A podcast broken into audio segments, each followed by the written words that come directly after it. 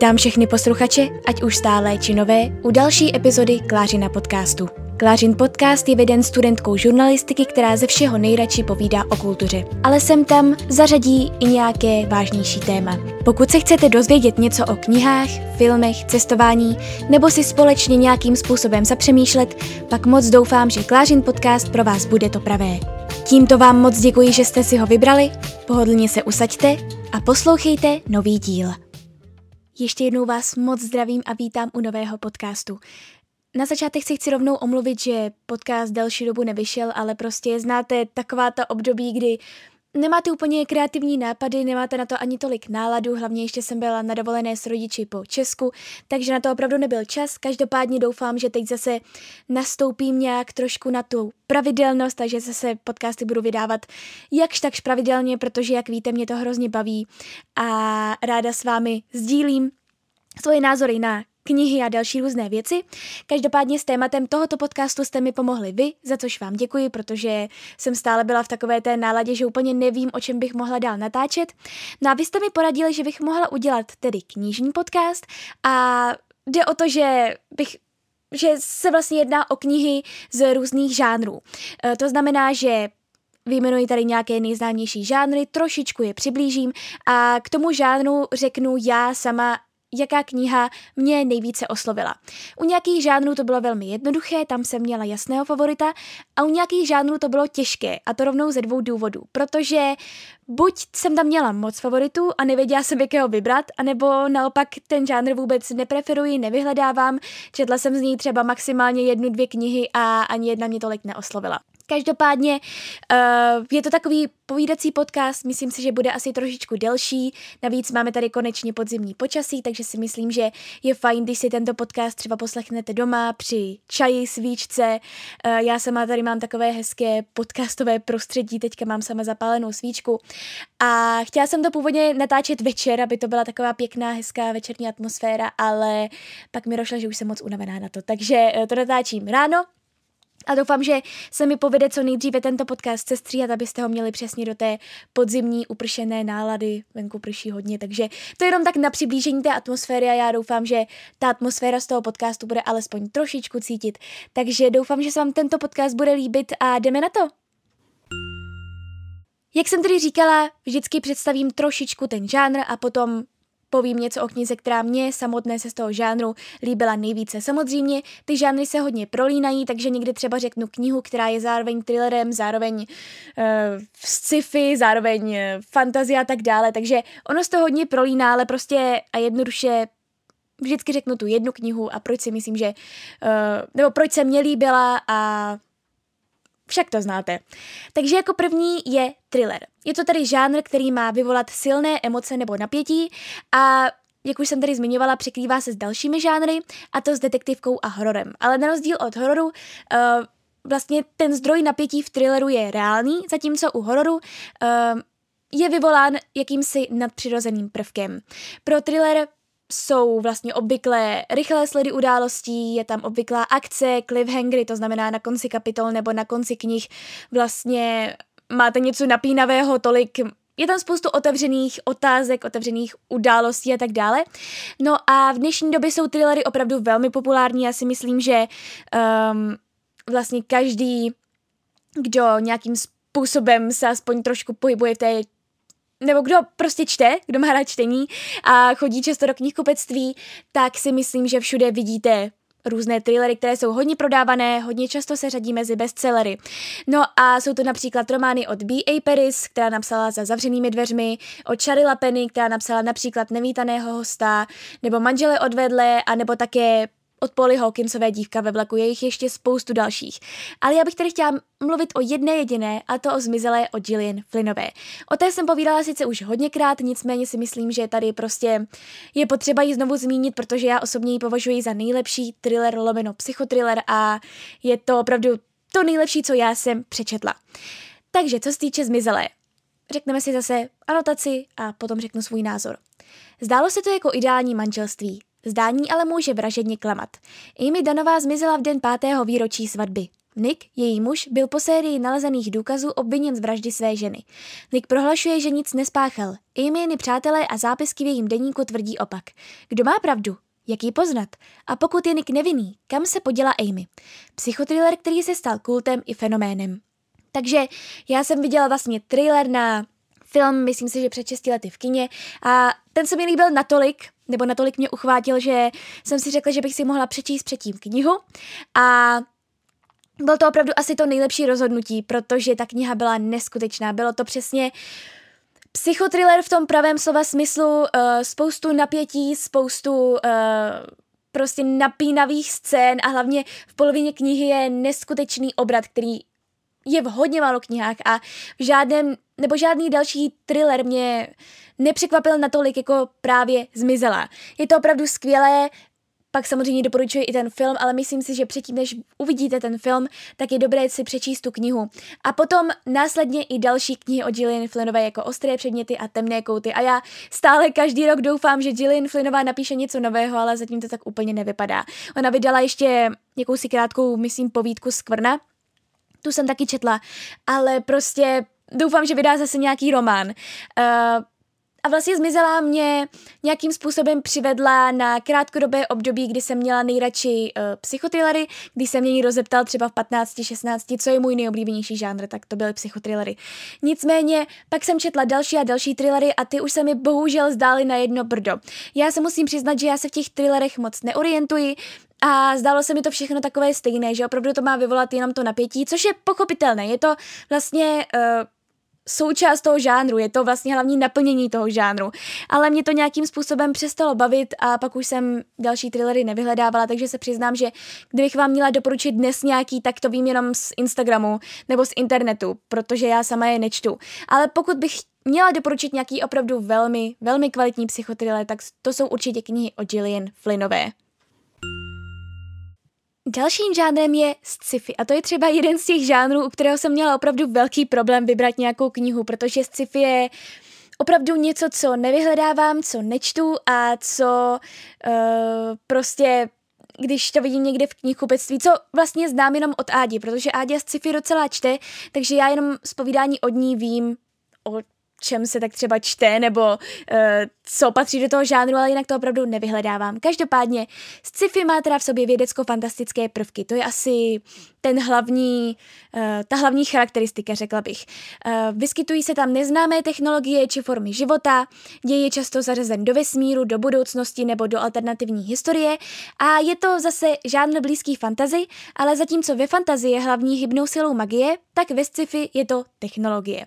No a jak říkám, já jsem hodně dlouho přemýšlela nad tím, jakou knihu bych se mohla zařadit a napadla mě jedna kniha, která si myslím, že není úplně přesně to sci-fi v pravém slova smyslu, ale přece jenom prvky sci-fi tam jsou.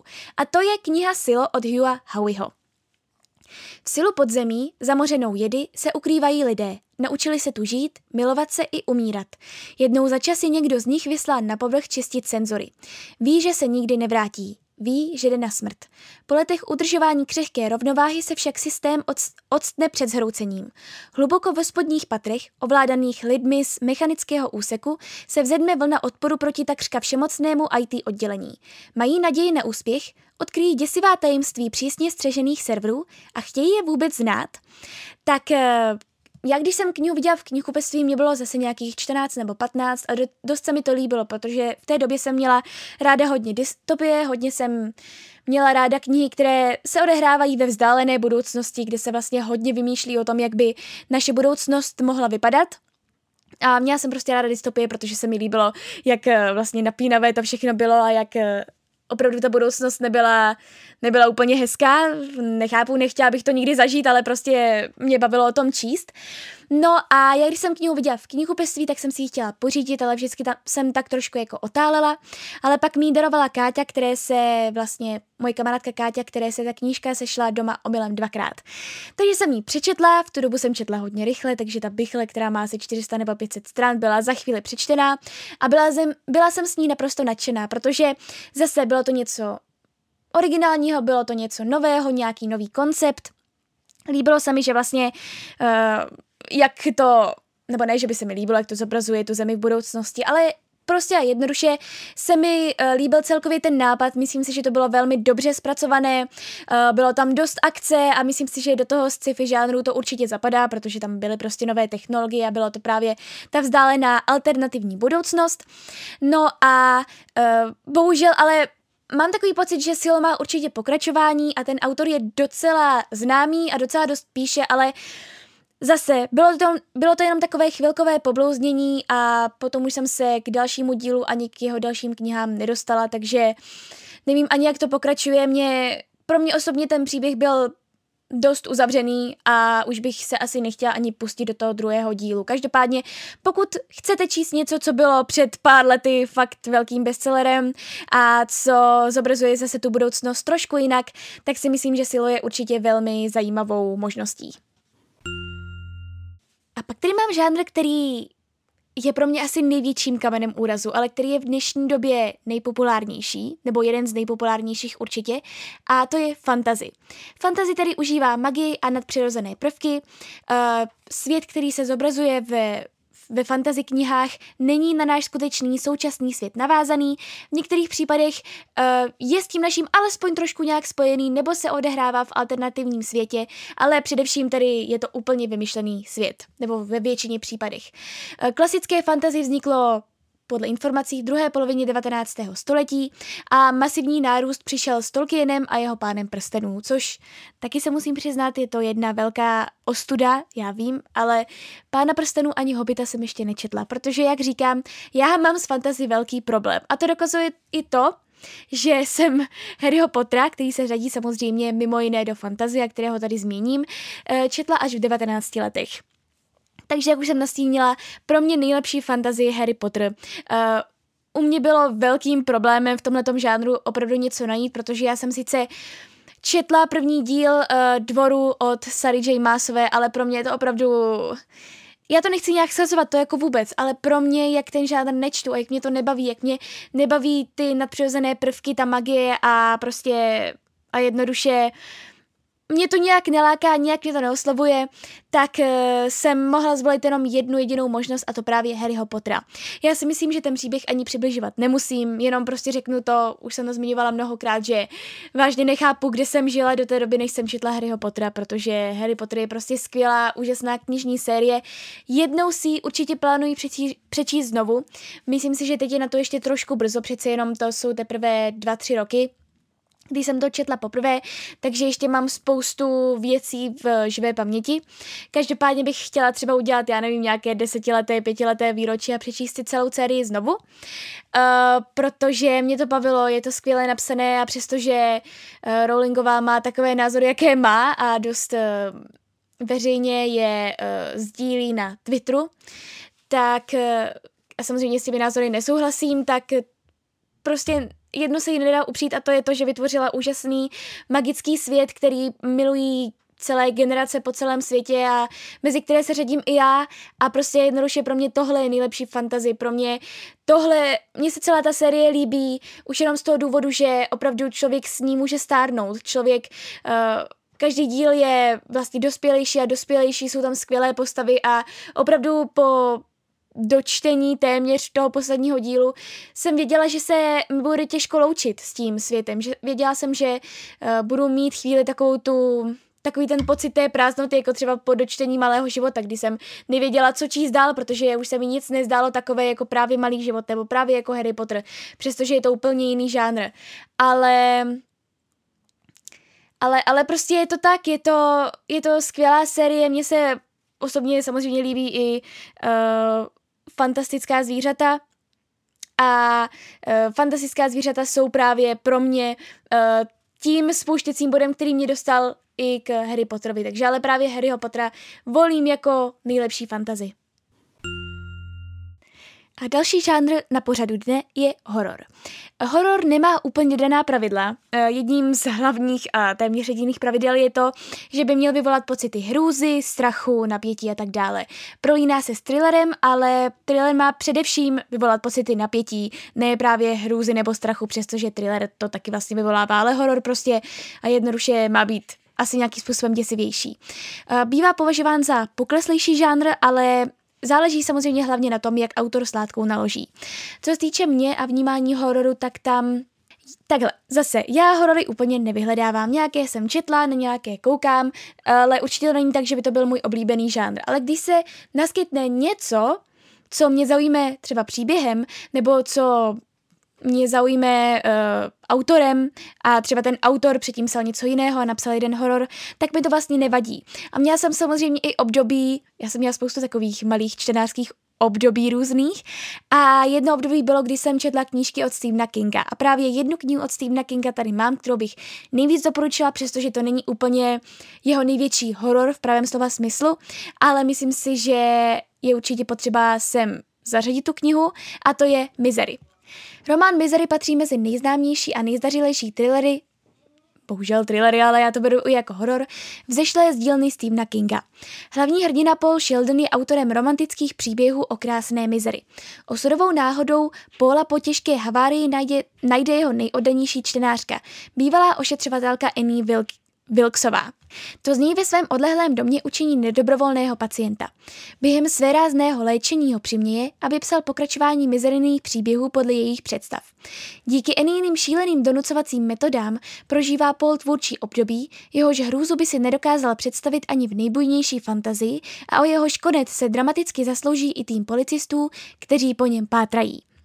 Takže já jsem se ke Stephenu Kingovi dostala když jsem četla Kerry, to jsem četla už na základce, protože jsme měli snad nějaký úkol přečíst si něco od Stephena Kinga možná, nebo přečíst si nějaký horor, teď už si to nepamatuju, ale prostě jednoduše jsem doma našla Kerry, tak jsem si ji přečetla, doma máme docela dost Stephena Kinga, což mě překvapilo, protože máma taky není taková, že by podle mě vyhledávala ty horory. Uh, každopádně Kerry se mi líbila, takovým způsobem, že jsem si řekla, že bych si mohla přečíst i něco dalšího. No a doma jsme měli právě Misery a o té jsem věděla, že je dost čtená, dost populární od Stephena Kinga. Líbila se mi zase, rozhodně se mi líbila víc než film, který sice povedený byl, dalo by se říct, že patří trošku i mezi kultovní filmy, ale nelíbil se mi natolik jako právě ta kniha. Jak říkám, já ty horory tolik nevyhledávám, ale tohle se mi líbilo asi i tím samozřejmě napětím, i tím příběhem, který byl dost zajímavě napsaný. Bylo to dost zajímavé. Místy dost nechutného ten Stephen King eh, docela se taky vyžívá v těch eh, krvavých pasážích, řekla bych. Ale Prostě jednoduše se mi to líbilo. Já se musím přiznat, že pak od Stephena Kinga jsem četla pak ještě snad v angličtině Bazar špatných snů. V angličtině je to Bazar of Bad Dreams. Uh, Což je povídková kniha, která už mě teda tolik neoslovila, pak zase moje krátké období, kdy jsem četla Stephena Kinga, skončilo, ale určitě bych vám Misery nebo třeba právě Kerry doporučila. A já na Stephena Kinga nedám dopustit z jednoho prostého důvodu a to je z toho, že napsal povídku, na základě které byl natočen geniální vynikající film Vykoupení z věznice Shawshank, což je pro mě velmi překvapivá věc, že to napsal, hlavně, že takhle dlouhý film byl jenom podle povídky, ale za to si ho nesmírně vážím, protože opravdu ten film miluji. Takže pokud uh, horory úplně nevyhledáváte, já to chápu, protože je taky nevyhledávám, ale když už si něco chcete přečíst z hororu a nevíte co, tak si myslím, že Stephen King je úplně jasná volba.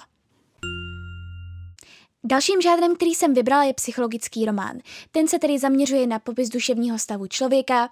Eh, charaktery postav a jejich niterný stav jsou většinou velmi složité, ale čtenář se nějakým způsobem postupně dostává k tomu, proč postava došla k daným rozhodnutím, co ji ovlivnilo a postupně vlastně rozhodnutí a charakter těch postav odkrývají, až nakonec dojdou k úplnému odhalení většinou. Uh, dalo, dalo by se Psychologický román by se dal specifikovat jako nadčasová literatura. Uh, jejich téma je totiž neustále aktuální a za zakladatele je považován Fyodor Michailovič Dostojevský, který je známý hlavně díky svému vrcholnému dílu Zločin a trest, což je tedy psychologický román o lidském svědomí.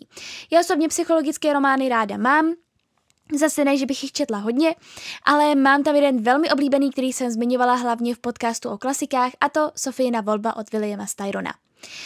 V románu Sofijina volba Styron originálním způsobem uh, zpracovává problémy, problematiku druhé světové války, e, nacistických vyhlazovacích táborů i zlatá léta v povojenské Americe, nebo teda v poválečné Americe. Začínající spisovatel Stingo, 20-letý eh, neskušený Jižan, nás zavede do New Yorku roku 1947. V nájemném domě v Brooklyně se s přátelí s Nathanem, temperamentním židovským intelektuálem a Sofií, krásnou a křehkou polskou katoličkou. Stingo je svědkem jejich vášnivého a destruktivního vztahu a mnohokrát musí vlastně vyděšené Sofii dělat jakéhosi naslouchače.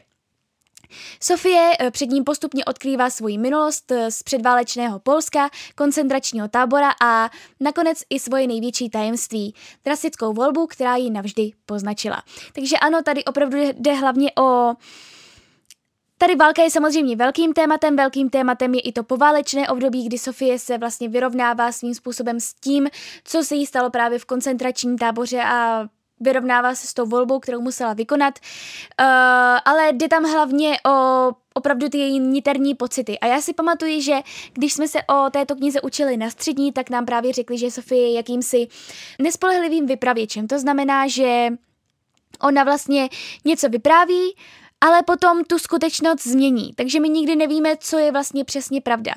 A to vlastně svědčí o tom, jakým způsobem byla Sofie poznamenaná, jakým způsobem vlastně na ní dolehla ta válka a to rozhodnutí. Pro mě určitě Sofína volba je jedna z nejlepších, nej, nejlepší klasika. Ona se sice čte hodně pomalu, hodně dlouho, já jsem ji četla třeba měsíc eh, nebo měsíc a půl, protože opravdu na ty Není to jednoduché čtení, což je pochopitelné, protože je tam přeci jenom ukázaná druhá světová válka, koncentrační tábory, ale zároveň je to hodně přemýšlivé. Člověk u toho musí dávat pozor na úplně každé slovo, ale stojí to za to. Určitě pokud máte Sofínu volbu na seznamu maturitní četby, tak si myslím, že byste si ji tam měli zařadit. Navíc je to i sfilmované, hraje tam Meryl Streep, je to úžasný film a je to opravdu nádherný, komplikovaný a hlavně srdcerivný příběh zlomené ženy poté, co si prošla všemi těmito hrůzami a nikdy už se z toho zcela nevzpamatuje. Takže ano, tady je hlavním opravdu pojítkem toho celého příběhu právě ten duševní stav té Sofie a potom i ten uh, nehezký vztah s tím Natenem, který sice pomohl z toho nejhoršího, ale zároveň je ten jejich vztah opravdu destruktivní, toxický a vlastně ubližují si navzájem. Takže určitě doporučuji jak teda knihu, tak film a pokud to máte na seznamu, tak si to tam zařaďte, myslím si, že neuděláte chybu. Je to velmi depresivní, ale zároveň velmi, velmi povedené. Dále tady máme válečný román. Ve válečném románu autoři popisují válku z pohledu obyčejných lidí nebo vojáků. Válka je někdy hlavním tématem, někdy je trošku upozaděna v daném příběhu. A mnoho z těchto válečných románů samozřejmě popisuje téma koncentračních táborů. Já jsem tady vybrala jednu knihu, není to přímo třeba od Remarka nebo tak, kteří psali ty nejznámější válečné romány, ale já jsem vybrala knihu, která se odehrává uh, ve válečném prostředí, ale je od současného autora a to už vám mohlo něco nepovědět, je to zlodějka knih od Markuse Zusaka. Mladý australský autor sepsal silný, zajímavý a neobyčejný čtivý příběh. Jeho vypravěčem učinil smrt. Smrt je zdánlivě nezúčastněný divák, s dokonalým odstupem, s osobitou perspektivou. Má všechny předpoklady pro to být svědkem a vypravěčem, ale příběh Liesel Memingrové je tak mimořádný, že i smrt si musí přiznat zájem o živé lidi, dojetí ze jejich utrpení, hořkost a úlevu z konců. I smrt má srdce. Zusekova kniha se vydává na smutná místa, rozhodně ale není skličující. Kniha se stala záhy po svém vydání mezinárodním bestsellerem. Takže ano, jak jsem říkala na začátku, není to přímo válečný román z válečné doby, který by byl napsaný nějakým autorem, který si který si prošel tou válkou a který čerpá z vlastních zkušeností. Nicméně pro mě je tento román určitě jeden z nejlepších historických románů, nejlepších válečných románů, přestože tam vlastně není úplně nejhlavnější ta válečná linka, ale opravdu tam jde o to prožití té války těch obyčejných lidí. Tam jde o to, že ta Liesl vlastně uh, společně s bratříčkem, který bohužel hned na začátku umře, tak uh, je vezmou od maminky a dávají je k německé rodině, protože Liesl vyrůstala u, um, pokud se nepletu, její maminka byla komunistka a oni ji teda odebrali od té maminky a šla vyrůstat k německým vlastně náhradním rodičům. A dostala se teda tím pádem do Německa a uh, její rodina má jedno velké tajemství a to je to, že schovává žida ve sklepě. Ona se s tímto židem zpřátelí a on jí ukáže krásu uh, různých věcí, ukáže jí krásu slov, uh, což jí zároveň ukáže i její táta. A ona opravdu žije hlavně těmi knihami, žije právě tou láskou ke slovům a je tam nádherné vidět to, že přestože ta doba byla příšerná a to, co se dělo, bylo příšerné, tak člověk si opravdu potřeboval najít alespoň něco, na co se mohl upoutat, něco, co mohl mít rád a k čemu k čemu mohl vlastně vždycky tak nějak eh, se schovat, když ta doba byla opravdu nejhorší. Já jsem teda se musím přiznat, na tuto knihu přišla až eh, díky filmu, ve kterém jsem teda, jak jsem říkala, měla možnost uh, debovat právě hlavní roli Liesl. Všichni mi říkali, že to je hrozný bestseller, že to je úžasný film a že se jim to hrozně líbí, že právě je to podle knihy bestsellerové, tak jsem si pro ní hned šla do knihkupectví, uh, tam jsem viděla, že se jí prodalo opravdu mnoho, mnoho kusů, tam byl vlastně štítek na té knize, že se prodalo už snad těch milion výtisků. A musím říct, že pro mě to bylo neskutečně těžké čtivo, ale neskutečně nádherné. Já bych si tu knihu určitě chtěla přečíst někdy znovu. Uh, bohužel mám ten problém, že já jsem ten film viděla hodněkrát, asi pětkrát nebo šestkrát, takže si dost toho pamatuji. Nicméně v knize je samozřejmě mnoho větších detailů, ta kniha je samozřejmě o mnoho detailnější. Ale já jsem ji přečetla jedním dechem. Uh, pro mě už jenom to originální, že vypravěčem je smrt. Uh, což se samozřejmě jen tak v knihách nestává. Je to nesmírně smutný příběh, kde opravdu, jak jsem říkala, jednu z hlavních rolí hraje ta láska ke slovům a ta neskutečná obětavost spojená s riskem, protože samozřejmě v době, ve které se to odhrávalo, prostě se vyhlažovali židé a to, že někdo schovával žida ve sklepě, by se trestalo neskutečným způsobem. No prostě a jednoduše smrtí. Já osobně teda jinak válečné knihy nevyhledávám, Musím říct, že dnes jich zase vychází uh, obrovské množství uh, právě těch válečných knih, těch uh, knih z koncentračních táborů a prostě jednoduše zase, já se v nich nevyznám a zdá se mi, že spoustu z nich už vychází jenom protože v dnešní době jsou populární a že se hodně čtou. Ale pro mě jednoduše mám jenom pár knih, které se zabývají právě touto tématikou, jako třeba i zrovna ta Sofína volba zmiňovaná, nebo právě třeba tahle ta zlodějka knih, ale to mi stačí a úplně se mi nechce pouštět do dalších, které sice určitě budou skvěle napsané, určitě budou hodně srdcerivné a hodně depresivní, což je přesně něco pro mě, ale já mám takový pocit, že já už jsem těchto valečných knih trošku přehlcená. A teď si trošku teda odkloníme od válečných psychologických románů a dalších sci-fi, thrillerů.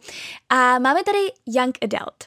Takže Young Adult si myslím, že valná většina z vás zná. Já jsem dokonce natáčela podcast jednou o historii Young Adult, kde jsem zmiňovala i vlastně vývoj uh, tohoto žánru, o kterém jsem vůbec nic nevěděla. Já jsem myslela, že Young Adult vzniklo v několika posledních letech, ale vůbec tomu tak není. Janka Dalt je s námi mnohem déle, než jsem si myslela. Takže určitě pokud eh, budete chtít, můžete si poslechnout ten podcast, jmenuje se, myslím, uh, je tam něco s humbukem a potom historie žánru Young Adult. Takže určitě budu moc ráda, když si ho poslechnete. Uh, protože jsou tam opravdu některé informace vážně zajímavé. Takže abych trošku specifikovala ten žánr, přestože si myslím, že valná většina z vás ho zná, tak Young Adult je žánr zacílený na dospívající čtenáře. Právě proto se témata točí kolem dospívání a zážitků s tím spojených.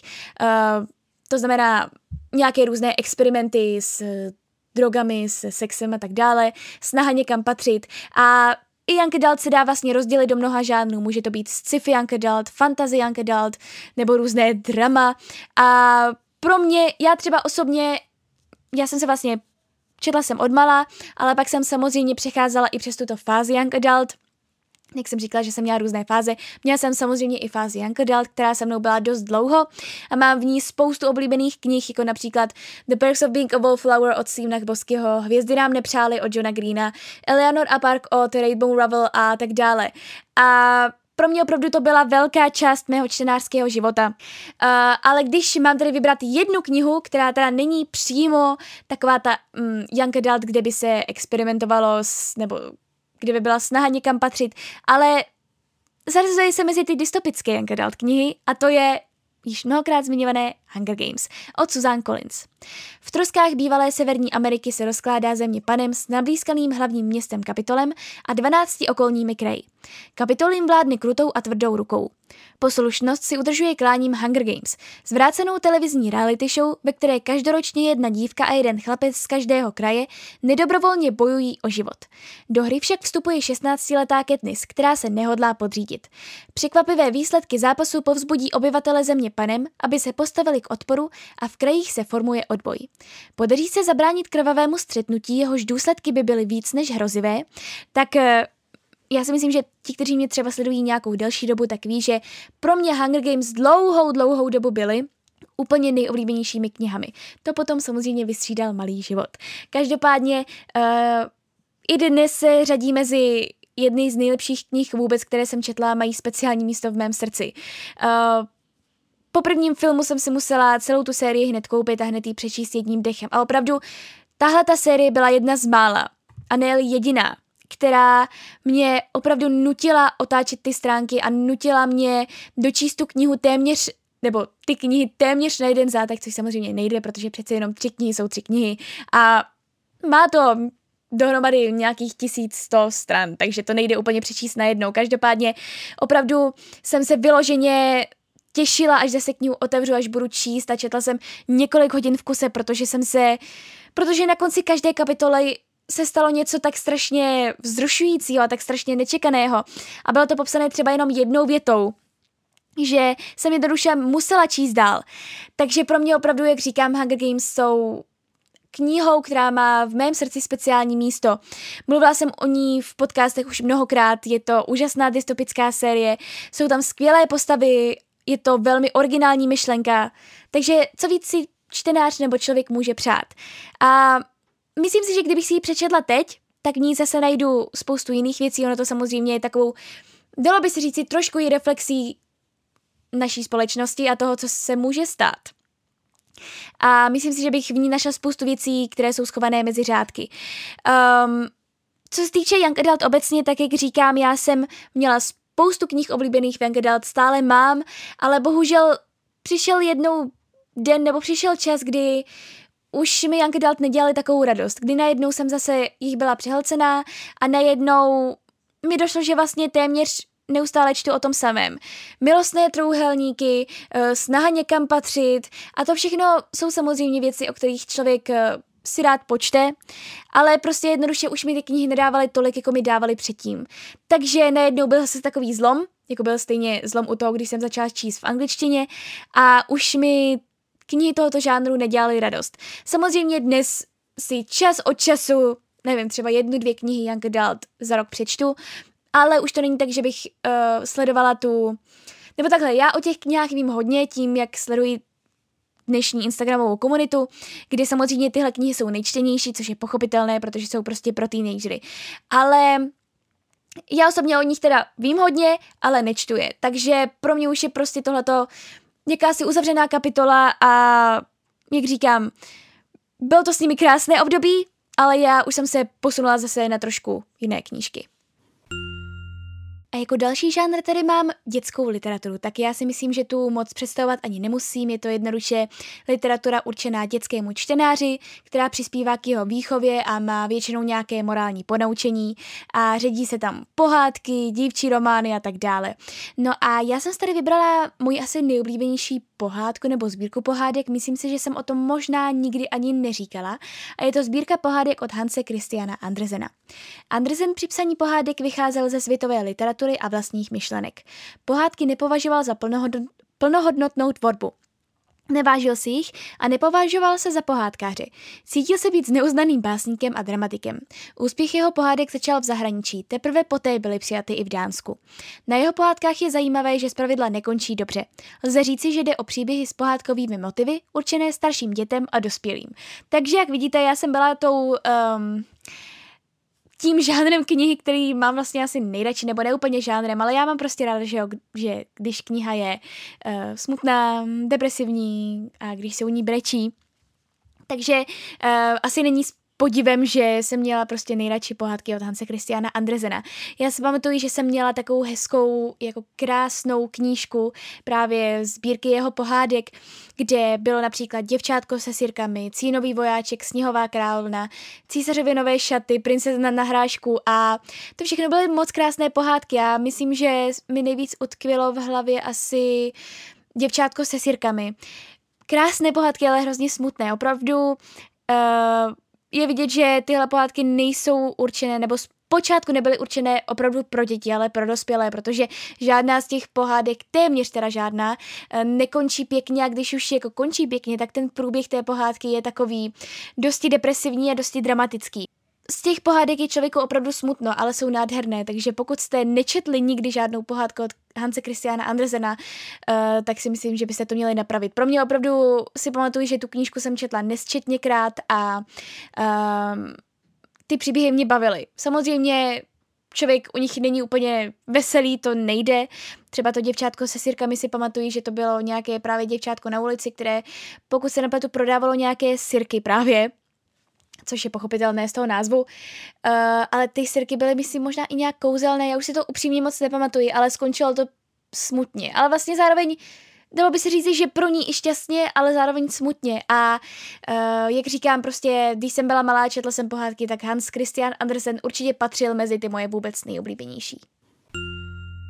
Pak tady máme žánr povídka, takže jsem si vybrala povídkovou knihu a abych eh, přiblížila teda nějak celkově povídku, tak je to kratší útvar než román, nemá tolik postav, charaktery postav jsou většinou neměné, eh, povídka zachycuje jednu dějovou linii a u nás jsou třeba dost známé díky autorům, kteří je psali v minulosti, jako Čepek a Neruda.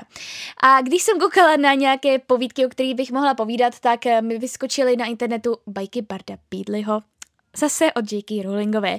Já vím, není to úplně nějaký reprezentativní vzorek, není to něco úplně, že člověk si řekne, jo, to jsou fakt skvělé povídky, to je přesně povídka v tom pravém slova smyslu, ale prostě a jednoduše, já jsem těch povídkových knih zase tolik nečetla, takže bajky Barda Bídliho byly jedny z mála, které jsem právě v tomto žánru četla a které se mi líbily. Aby se si trošku přiblížili, o čem jsou bajky Barda Bídliho. Je to teda sbírka pěti kouzelnických pohádek zpětých se slavnou sérií příběhů čarodějnického učně Harryho Pottera. Který správný kouzelník by je neznal? Prastaré pohádky, které pro kouzelnou společnost se sbíral a uspořádal Bart Beadle. Pohádky, které jsou každému kouzelnickému dítě, dítěti čteny na dobrou noc. Pohádky, které Hermioně odkázal Albus Brumbál. A také pohádky, které si Harry Potter málem přečetl příliš pozdě. Právě v nich totiž objevil důležitou informaci, která mu nakonec zachránila život v boji tvář, v boji tváří v tvář nejstrašnějšímu černokněžníkovi všech dob, Lordu Voldemortovi. Tak ano, jak vidíte, jsou to vlastně pohádky, jak říkám, ony ty žánry se dost prolínají, ale vlastně jde o pohádky, lomeno povídky, jak říkám, není to úplně povídka v tom pravém slova smyslu. Já jsem samozřejmě četla i povídky od Čapka, od Čapka, od Nerudy, ale prostě jednoduše bajky Barda Bídleho se mi líbily. Byla to Četla jsem je v angličtině, my jsme je dostali od kamarádek k Vánocům, pokud se nepletu, a měla jsem je přečtené vlastně za ráno. A ještě k tomu jsem ji četla, myslím, ve Vánoční ráno, tak to bylo takové hezké, taková hezká atmosféra. Ono je to přečtené za chvíli, opravdu těch pohádek je tam málo.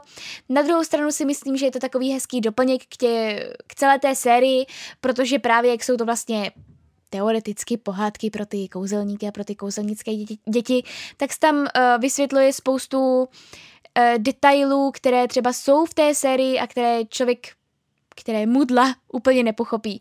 Uh, takže díky těmto povídkám jsem se dozvěděla nějaké zajímavosti, nějaké detaily, uh, zanechali ve mně takový příjemný, hezký pocit, uh, ale myslím si, že teďka bych si je měla přečíst znovu, když už vlastně celou tu sérii znám, protože já jsem to četla Vím, já to prostě nechápu, jak jsem to mohla číst předtím, ale četla jsem to předtím, než jsem měla přeštěnou tu sérii, takže samozřejmě, že spoustu věcí mi nedávalo úplně smysl. Uh, co se týče celkově povídkových souborů nebo povídkových knih, tak já osobně povídky hrozně ráda píšu. Když třeba byla někdy nějaká soutěž, tak já jsem a byla to povídková soutěž, tak jsem se vždycky zapojila, protože mě povídky hrozně bavily.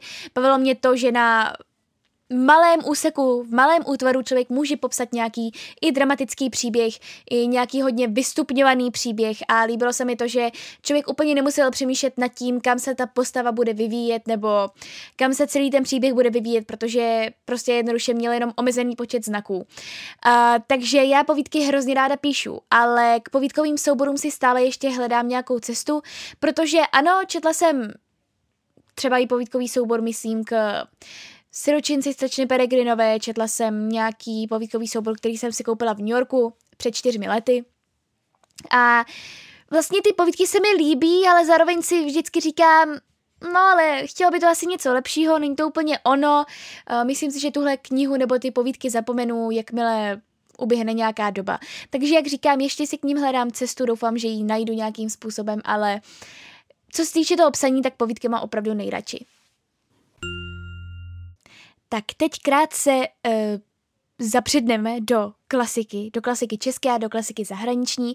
Jak jsem říkala, já už jsem na toto téma natáčela podcast s mým kamarádem Pavlem, kde jsme povídali vlastně o doporučené četby a o klasikách, ale chtěla jsem to tady, když už tady máme rozebírání těch žánrů, určitě rozebrat i co se týče té klasiky a začneme teda tou klasikou českou. Uh, co se týče klasik obecně, tak definovat klasiku je těžké a my všichni většinou vycházíme ze seznamu maturitní četby.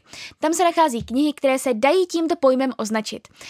Já obecně si ale myslím, že úplně definovat klasiku nejde, protože některé knihy jsou bez zesporu dalo by se říci kultovní a každý by si je měl za život alespoň jednou přečíst. Jiné knihy jsou klasiky, ale nedostanou se úplně ke každému. Spojovacím bodem těchto knih je podle mě jakási načasovost. Samozřejmě není to u všech knih, um, nějaké knihy jsou už takové, že se nedají moc číst v dnešní době, ale řekla bych, že ta, knihy, ta kniha nebo ta klasika, nikdy nevyčerpá to, co chce říct čtenářům a každá generace si v ní něco najde. Zářným příkladem je například Malý princ. No ale teďka jsme teda v klasice české a pro mě nejlepší klasika, nebo to, co bylo na seznamu maturitní četby, byl Spalovač mrtvol od Ladislava Fuxe. Hlavní postavou románu je Karel Kopfrkling, Kopfrkingl, spořádaný zaměstnanec pražského krematoria. Sám sebe označuje za jemného, milého člověka, abstinenta a nekuřáka. Svoji práci zřízence krematorie bere jako životní poslání, protože kremací napomáhá duším nalézt nové tělo. Tyto názory čerpá ze své oblíbené žluté knihy o Tibetu, stejně jako myšlenku, že smrt je vlastně krásná a vznešená jistota lidského života. Prohlašuje se také za romantika, což demonstruje i na své rodině. Svojí manželce Marii přezdívá Lakme a přeje si, aby ona jemu říkala Romane. Kočku adresuje jako nebeská, čarokrásná. S Marí, která je poloviční žirovka, má dvě děti, starší dceru Zinu a mladšího syna Milivoje. On sám má v sobě kapku německé krve. No a celý tento příběh je vlastně o přerodu člověka, který je zasažen ideologií a který najednou začne, který z tohoto opravdu milého a dalo by se říci hodně naivního člověka se tou ideologií přetváří v někoho úplně jiného a dělá věci, které by normálně, pokud by nebyl zasažen tou ideologií, vůbec nedělal.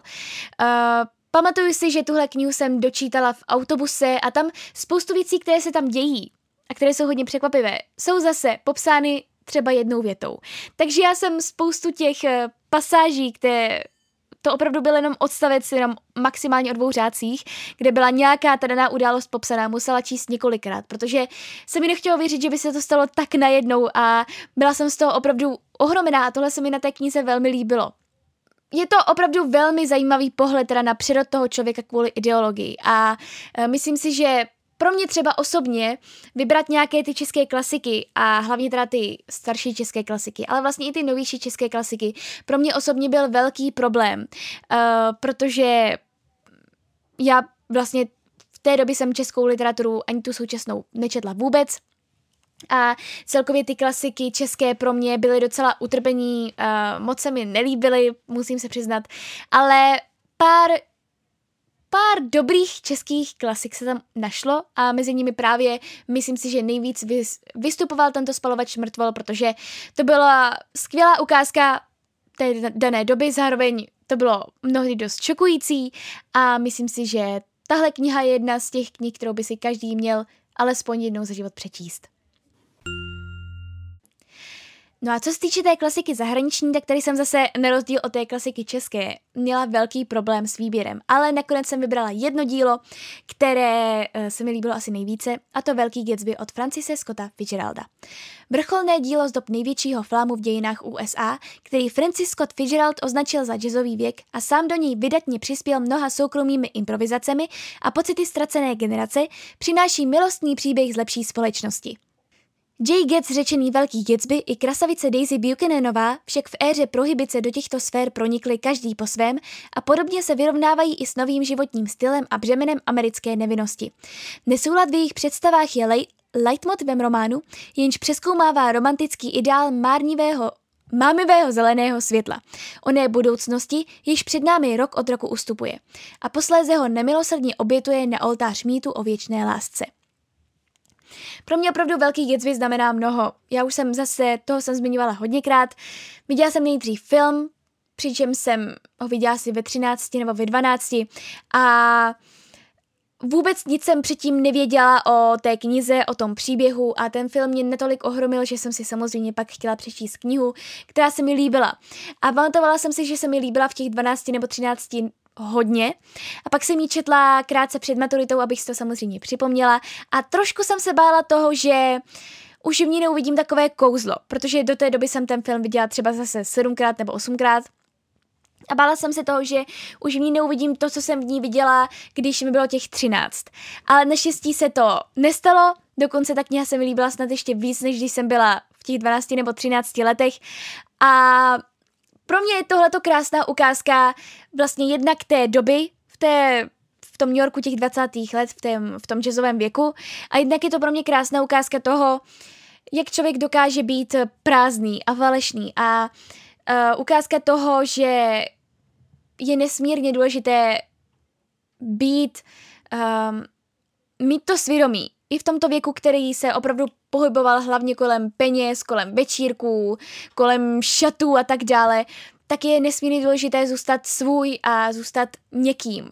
A nejenom prázdnou schránkou, která, uh, která prahne jenom po penězích. A třeba Daisy je krásná um, a Gatsby si s ní velmi rozumí, ale je prázdná.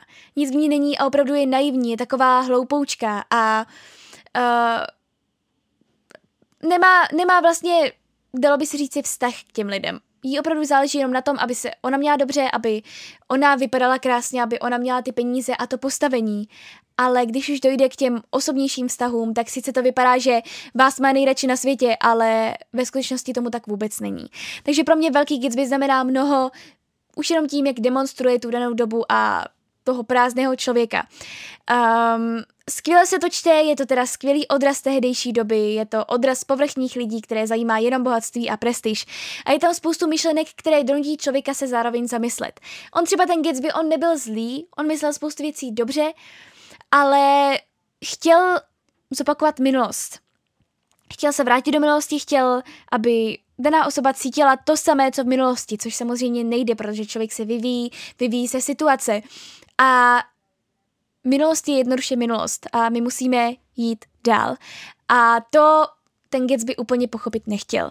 Takže, jak říká, pro mě je to kniha plná skvělých myšlenek, ale spoustu dalších klasik zahraničních mám ráda, jako například právě zmiňovaný Malý princ, Pěnadní odbory se na 451 stupňů Fahrenheita od Ray Bradburyho a spoustu dalších, nebo třeba právě ta Sofijina volba od Williama Styrona.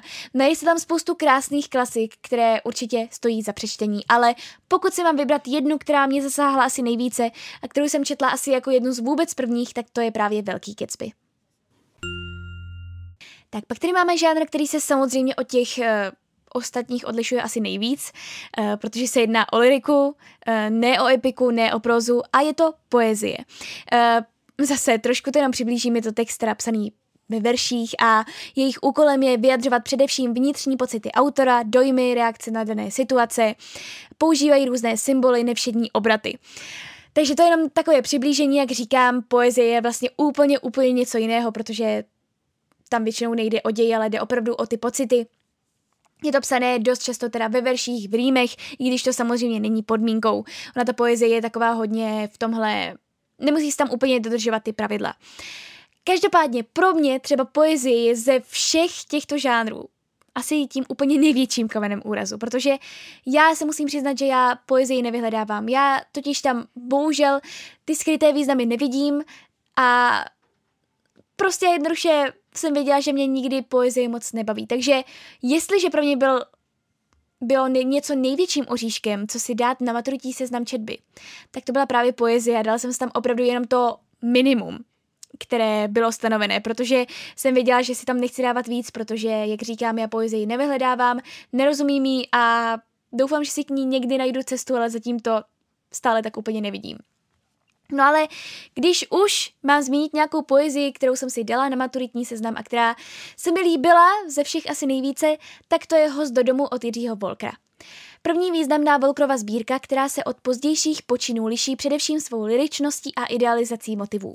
Sbírka vyšla na sklonku června 1921. Ústředními motivy jsou mládí, jinožská radost ze života, naděje v lepší dny a lepší svět. Básní prostupuje radost z objevování krás života, láska k lidem, životu i obyčejným věcem ale také naivita, důvěřivost, harmonie a bezkonfliktnost. Název básně Svatý kopeček pochází od svatého kopečku u Olomouce, kdy trávil autor prázdniny u své babičky. Jsou zde však již znatelné prvky dospívání. Autor si začíná všímat problémů a přemýšlí jinak. Je to vlastně přechod mezi sbírkami Host do domu a Těžká hodina. Já přesně, jak bylo řečeno, mně se hrozně líbilo to, že on skládal básně zpočátku teda o úplně obyčejných věcech, jako například o poštovní schránce, um, o různých prostě věcech, které jsou obyčejné, které třeba každý den někde vydáme, každý den je používáme, ale nikdy by nás nenapadlo napsat o nich báseň. A mně se to hrozně pěkně četlo, měla jsem takový hrozně hezký pocit, zároveň se mi pak líbilo, že vlastně jak je ta sbírka poezie host do domu rozdělená do různých částí, takže už je tam vidět právě pak i to dospívání, i to, že ten Volker vnímal už ten svět trošku jinak a uh, já jsem to přečtené za chvíli, líbilo se mi to, jako samozřejmě jsem si to nechtěla vytáhnout, protože bych musela tam rozebírat různé motivy, právě různé symboly a tak dále, já jsem na to opravdu nikdy nebyla, takže ano, já vím, že je to špatné, ale přiznávám se, že já poezii opravdu nevyhledávám, ale když už se mi něco líbilo z poezie na maturitním seznamu, tak to bylo, tak to byl právě host do domu od Jiřího Volkra. Tak zase máme tady žádný, který není dějový a je to literatura faktu. Eh, jedná se tedy o literární zpracování dějiných i současných materiálů. Chtějí zobrazit skutečnost, fakta, eh, jedná se o literaturu biografickou, autobiografickou, cestopisnou, reportážní a tak dále. Autoři vlastně zdůrazňují zdokumentování daného zážitku a nechtějí ho vyprávět beletristicky, vlastně v nějakém románu. A pro mě zase literaturu faktu já úplně nevyhledávám, já vím, je to se mnou těžké, ale mám prostě jenom pár oblíbených žánrů, které vyhledávám hodně. A potom některé nevyhledávám moc a některé nevyhledávám vůbec. Každopádně, když mám říct jednu knihu, která se mi z této literatury faktu líbila, tak je to absintovka. A jedná se o Ku Klux Klan, tedy bydlí láska od Kataržiny Surmiak Domaňské. O této knize už jsem taky mnohokrát povídala, já jsem vlastně udělala celkově i jeden podcast, na, kdy jsem povídala o těchto absintovkách, o těchto reportážních knihách, které já osobně velmi ráda čtu, ale je to také vlastně téměř jediná literatura faktu, kterou čtu, ale tyto absintovky, oni jsou totiž tak napsané takovým zvláštním způsobem, že člověk má opravdu pocit, že čte spíše hodně dlouhou reportáž nebo pomalu i román. Um, a nejvíc, když mám říct nějakou absintovku, tak se mi právě nejvíc líbil Ku Klux Klan, protože byla to moje první absintovka, byla jsem s ní naprosto unešená. Takže jdeme si jenom trošku představit, o čem je. Co je vlastně Ku Klux Klan a jak je vůbec možné, že myšlenky nepatřící do 21. století jsou stále živé a v rozkvětu? Děsivé obrazy hořících pochodní a bílých hábitů totiž nepocházejí ze středověku, ale jsou poselstvím dneška. Odpověď hledá polská reportérka přímo na sjezdu Ku Klux Klanu ve státě Arkansas, kde tuhle extremistickou organizaci proskoumala zblízka. Protože právě tady se tahle bílá organizace před 150 lety zrodila, tady vycházely pohlednice připomínající linče afroameričanů a tady i dnes můžete v lesích potkat postavy s pochodněmi zahalené do bílých kukel. Takže já když jsem dočetla tuhle knihu a vlastně v průběhu té knihy, já jsem opravdu nemohla tomu uvěřit, protože samozřejmě já jsem viděla o tom, že existoval Ku Klux Klan, že něco takového existovalo v minulém století, ale nikdy by mě nenapadlo, že tahle organizace, přestože už samozřejmě není tak velká, jako bývala, už nemá takový věhlas, jaký měla, tak stále existuje. A ta reportérka, která napsala tuto absintovku, to popsala tak neskutečným způsobem, že člověk měl pocit, jako kdyby s ní byl na těch místech, protože samozřejmě ona tam popisovala přímo z toho Arkansasu, um, jak to tam probíhá, jak je vlastně jenom to, že tam vysílá speciální televize s uh, mladým uh, bíložským klučinou, který uh, říká o tom, že by se lidé neměli kamarádit s nikým jiné pleti a říká to právě těm dětem, které jsou v tomto vychovávány a oni vlastně se tváří jako, že jsou hrozně nekonfliktní, tváří se, že uh, jako s tím vlastně nemají co dočinění, ale vlastně jsou to rasisti. A jsou, je to extremistická organizace a na tom je něco špatně a dělali v minulosti velmi špatné věci. Kdo ví, co dělají dneska, to samozřejmě úplně všechno popsáno nebylo, ale um, mě tohleto nějakým způsobem nesmírně otevřelo oči, protože, jak říkám, já jsem tohleto vůbec netušila. A pokud mám doporučit jednu jedinou absintovku, tak je to určitě tahle, protože vám garantuji, že vám z ní bude špatně, že tomu nebudete chtít uvěřit, ale opravdu se tohle to děje a neustále se to děje. A je to opravdu výjimečně napsaná reportáž. Uh, Jinak já teda, jak jsem říkala, literatuře faktu moc neholduji, zkoušela jsem číst nějaké biografie, ale nebavily mě, takže ani do cestopisů se moc nehrnu, takže pokud mám doporučit jednu literaturu faktu, tak jsou to určitě absintovky a pokud jednu absintovku, tak je to právě Ku Klux Klan. A máme tady poslední žánr a to je komiks. Je to tedy médium, ve kterém jsou za sebou uspořádané kresby s doprovodným textem a jeden obrázek zachycuje jeden okamžik. Tam podle mě v mnohých případech nejde zase tolik o ten příběh, jako spíše právě o tu kresbu, o to grafické zpracování. A tady jsem si teda dovolila, když je to poslední žánr, který tady nějakým způsobem specifikuji, vybrat dva dvě knihy, které se mi líbily z tohoto žánru. Já obecně zase komiksy moc nečtu, ale když už nějaké dobré jsou, tak bych je ráda doporučila. A ten druhý typ je spíš takový jako na zasmání, na, po- na pobavení. Každopádně prvním typem je Svatá Barbara od Marka Šindelky a Vojtěcha Maška. Mladá novinářka Andrea dostala za úkol napsat článek o nikdy neobjasněné kauze, kterou před několika lety žila celá republika. V jejím středu stála dospělá žena vydávající se nejprve za 11-letou dívku a později v Dánsku za stejně starého chlapce. V příběhu se vršily nové a nové záhady. Konspirační teorie se měnily ze dne na den. Týrání, vliv všemocné sekty, nitky vedoucí do nejvyšších sfér. Andrea je čím dál více pohlcována pátráním, zapomíná na svůj osobní život, na svého přítele Jakuba, ze stěn svého pokoje vytváří obří nástěnku plnou men, událostí a souvislostí. Dozvídá se nové skutečnosti, vždy se jí narýsuje, Vždy se jí narýsuje možná varianta, která je následně popřena. Každá nalezená odpověď pokládá další otázky. Andrea se ztrácí v nekonečném labirintu, ale nedokáže přestat hledat pravdu a když se jí nakonec zdá, že jí má téměř na dosah, je postavená před zásadní otázkou. Co všechno je ochotná obětovat? Tak já jsem uh, tuto knihu četla, když jsem měla číst nějaké ty, nějakou tu českou literaturu na tu zkoušku v prváku na žurnalistice. Uh, v té době byla všude beznadějně vyprodaná, takže mě přišla od někud z Brna nebo z Ostravy a byla jsem z ní naprosto unešená. Uh, Svatá Barbora je tedy volně založená na kuřimské kauze a otýrání dvou chlapců. Uh, nechtěla bych úplně chodit do detailů, já jsem trošku toho řekla právě v té anotaci, ale on ten příběh je tak strašně spletitý, že bych se do toho jenom zamotala. Uh, každopádně kniha, nebo teda komiks vypráví teda o příběhu nebo o tom případu z trochu jiného úhlu pohledu. Nějaké věci tam změnily úplně, takže to může být dost matoucí a je pravda, že člověk si potom musí bezpodmínečně vyhledat, jak to bylo doopravdy, protože mm, vlastně v tom příběhu, jako, který byl doopravdy, nebo v tom případu nefigurovala žádná novinářka Andrea. Mohlo by to být teda malé mínus, že ten komik se docela odklání od té pravdy v nějakých detailech, v nějakých momentech, ale autoři sami na to na začátku upozorní, takže samozřejmě, že se to dá odpustit. Ale jak říkám, člověk by měl k tomu, nebo měl by bezpodmínečně si určitě najít právě, uh, jak to bylo doopravdy. Ale jak říkám, ten případ je dosti, dosti spletitý, takže si na to určitě nechte nějaký čas. Je to tedy napínavé, velmi originálně řešené, uh, ten příběh není vyprávěný nebo není nakreslený jenom a pouze v okénkách. Některé kresby jsou na celou dvojstranu, některé vypadají jako filmové záběry. A já obecně jsem z té knihy opravdu nadšená, takže určitě pokud vám tato kniha unikla, tak si ji přeštěte, je to je to skvělé, je to opravdu krásně, jak po té grafické stránce udělané, tak i ten příběh je velmi dobře udělaný. Jak říkám, přiblíží vám tu kauzu, ale najděte si potom k tomu určitě ještě něco. No a jako druhý, jak říkám, na odlehčení komiks, jako doporučení tady mám Pupíky od Maris Dubuc. Jeden z nejprodávanějších francouzských komiksů posledních let a překvapení evropského trhu s komiksy vůbec líčí s nadsázkou příhody tří kamarádek. Jedna z nich je bezmála jako princezna z pohádky s dobrým srdcem a ne- nezištnou, nezáludnou povahou, zatímco druhé dvě se chovají někdy jako ty nejpodlejší čarodějnice. Komiks je nakreslen se značnou dávkou ironie a výtečně přeložen jazykem současných náctiletých.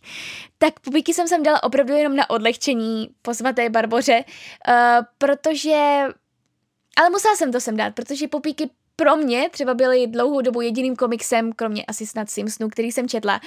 Já jsem, myslím, na popíky přišla, pokud se na pleto vycházely eh, v časopise Popcorn, a mně se ty příběhy hrozně líbily, protože ano, ten příběh není vlastně nějak originální, je tam prostě jedna holka, která je takové to ošklivé káčátko, a kterou nějakým způsobem využívají dvě krásky ve škole, které jsou vlastně naprosto hloupé. A ale bylo to hezké, hrozně se mi to dobře četlo a pak jsem viděla, že vlastně vychází svazky tyto komiksové knižně, musela jsem je samozřejmě mít a četla jsem je do nedávna, četla jsem opravdu, um, myslím si, že poslední svazek zatím vyšel minulý rok, ten už jsem teda nečetla. Upřímně řečeno jsem na něj totiž nikde nenarazila, nebo nevěděla jsem o tom, že vyšlo něco nového, ale myslím si, že si asi i ten poslední svazek pořídím, protože jinak mám všechny předtím, protože já nevím, on, jak říkám, ten příběh není originální, ale četl z to hrozně dobře, bylo to takové vtipné, ano, máte to přečtené vlastně za hodinu, ale líbilo se mi to i tou kresbou, líbilo se mi to tím příběhem a uh, každý svazek je lepší a lepší a prostě já nevím, pro mě je to takové guilty pleasure. Hodně jsem se u toho nasmála a prostě je to hezké, no, jsou to prostě popíky, je to něco pro prostě pro ty, kteří mají rádi takové ty čas od času teenagerovské komedie romantické, tak tohle je něco v komiksové podobě. Jinak, jak jsem tedy říkal, tak komiksy taky úplně nevyhledávám, ne protože by mě nebavily, ale protože se v nich také tolik nevyznám, ale když už se najde nějaké téma originálně zpracované do komiksu, tak jsem všemi deseti pro a tyto komiksové experimenty se mi moc líbí. Třeba právě Vis Svatá Parpora. Takže to už jsou asi všechny žánry, které jsem se rozhodla zapojit do tohoto podcastu. Takže to už, co se týče těch žánrů a těch doporučení v daných žánrech, je všechno. Každopádně, mám tady pro vás jeden poslední tip. To je kniha velmi speciální, já si myslím, že spoustu z vás už o ní slyšelo, ale je to kniha, která v sobě mísí hned několik těch žánrů. A je to Atlas mraku od Davida Mitchella. Jedná se tedy o postmoderní sci-fi román. Je, ano, hlavním vlastně žádném je sci-fi, ale opravdu se tam míchá spoustu dalších žánrů. Dílo se skládá ze šesti příběhů, každé, každý ten příběh je psán jiným stylem, každý se odehrává v jiné době. Jde to od nějakého, myslím, 17. 18. století až do velmi vzdálené budoucnosti. Jednotlivé příběhy na sebe alespoň malým detailem navazují a jsou rozděleny do dvou částí, kromě jedné povídky, která je teda v celku. Uh, nevšední kniha anglického autora, který se ve svém rozsáhlém románu stírá hranice mezi styly, žánry i časovými rovinami. Autor neváhá a prostřednictvím hlavních hrdinů se zamýšlí nad nebezpečím lidské touhy pomoci i nad jejími ničivými důsledky. Hlavní hrdiny spojuje touha po spravedlnosti, po lepším a ideálnějším životě, po obyčejném lidském štěstí. První část knihy tvoří deník nedobrovolného cestovatele z konce 19. století. Aha, tak 19. Následuje vyprávění hudebního skladatele z první poloviny 20. století, který čelí nejednomu věřiteli pro velkou karetní vášeň. V dalším příběhu poznáváme ambiciozní mladou ženu, jež je na stopě velkému odhalení. Bohužel poleví ve své ostražitosti, což jí stojí život. Jednotlivé příběhy se prolínají, hrdinové se setkávají, aby v jejich příběhu mohl pokračovat někdo další v jiné době. Takže, jak jsem říkala, tohle je opravdu pro fanoušky různých žánrů. Hlavním žánrem je tedy sci-fi, ale je tam právě i historický a spoustu dalších eh, žánru, takže určitě tuhle knihu všemi deseti doporučuji. Je to nesmírně originální dílo, ale já si myslím, že ti, kteří mě sledují od úplného začátku, tak ví, jaký problém jsem měla s tuhle knihou, protože já jsem zase viděla film, koupila jsem si knihu, ale koupila jsem si ji v angličtině a to v tomto případě opravdu bylo velmi špatné rozhodnutí, protože jak vlastně ty příběhy se odehrávají v různých časových rovinách, v různých časech a jak ten první příběh třeba je z toho konce 19. století, tak mluví stejně jako na konci 19. století a to znamenalo, že tam byla opravdu i ta stará angličtina. Takže já jsem opravdu uh, se musela velmi soustředit na ten příběh, ještě k tomu v té době mi bylo nějakých 16 a upřímně řečeno, kdybych neviděla ten film, tak bych vůbec nevěděla, o čem třeba v tom prvním příběhu jde. Takže uh, každá ta část byla napsaná jiným specifickým způsobem, uh, takže to opravdu nebylo jednoduché čtení. Takže pokud si to budete chtít přečíst, pokud jste to ještě nečetli, tak určitě ne v angličtině, protože je to velmi, velmi složité.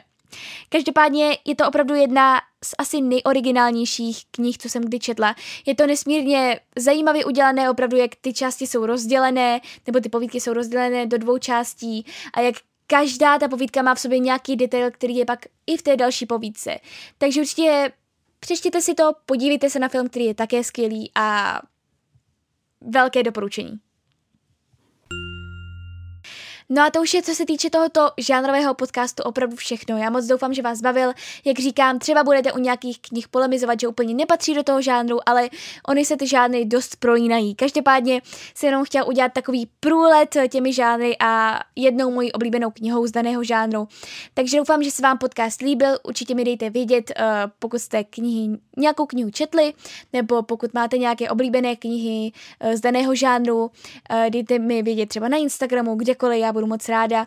A uslyšíme se snad už konečně teda zase pravidelně u dalšího podcastu. Mějte se krásně! thank you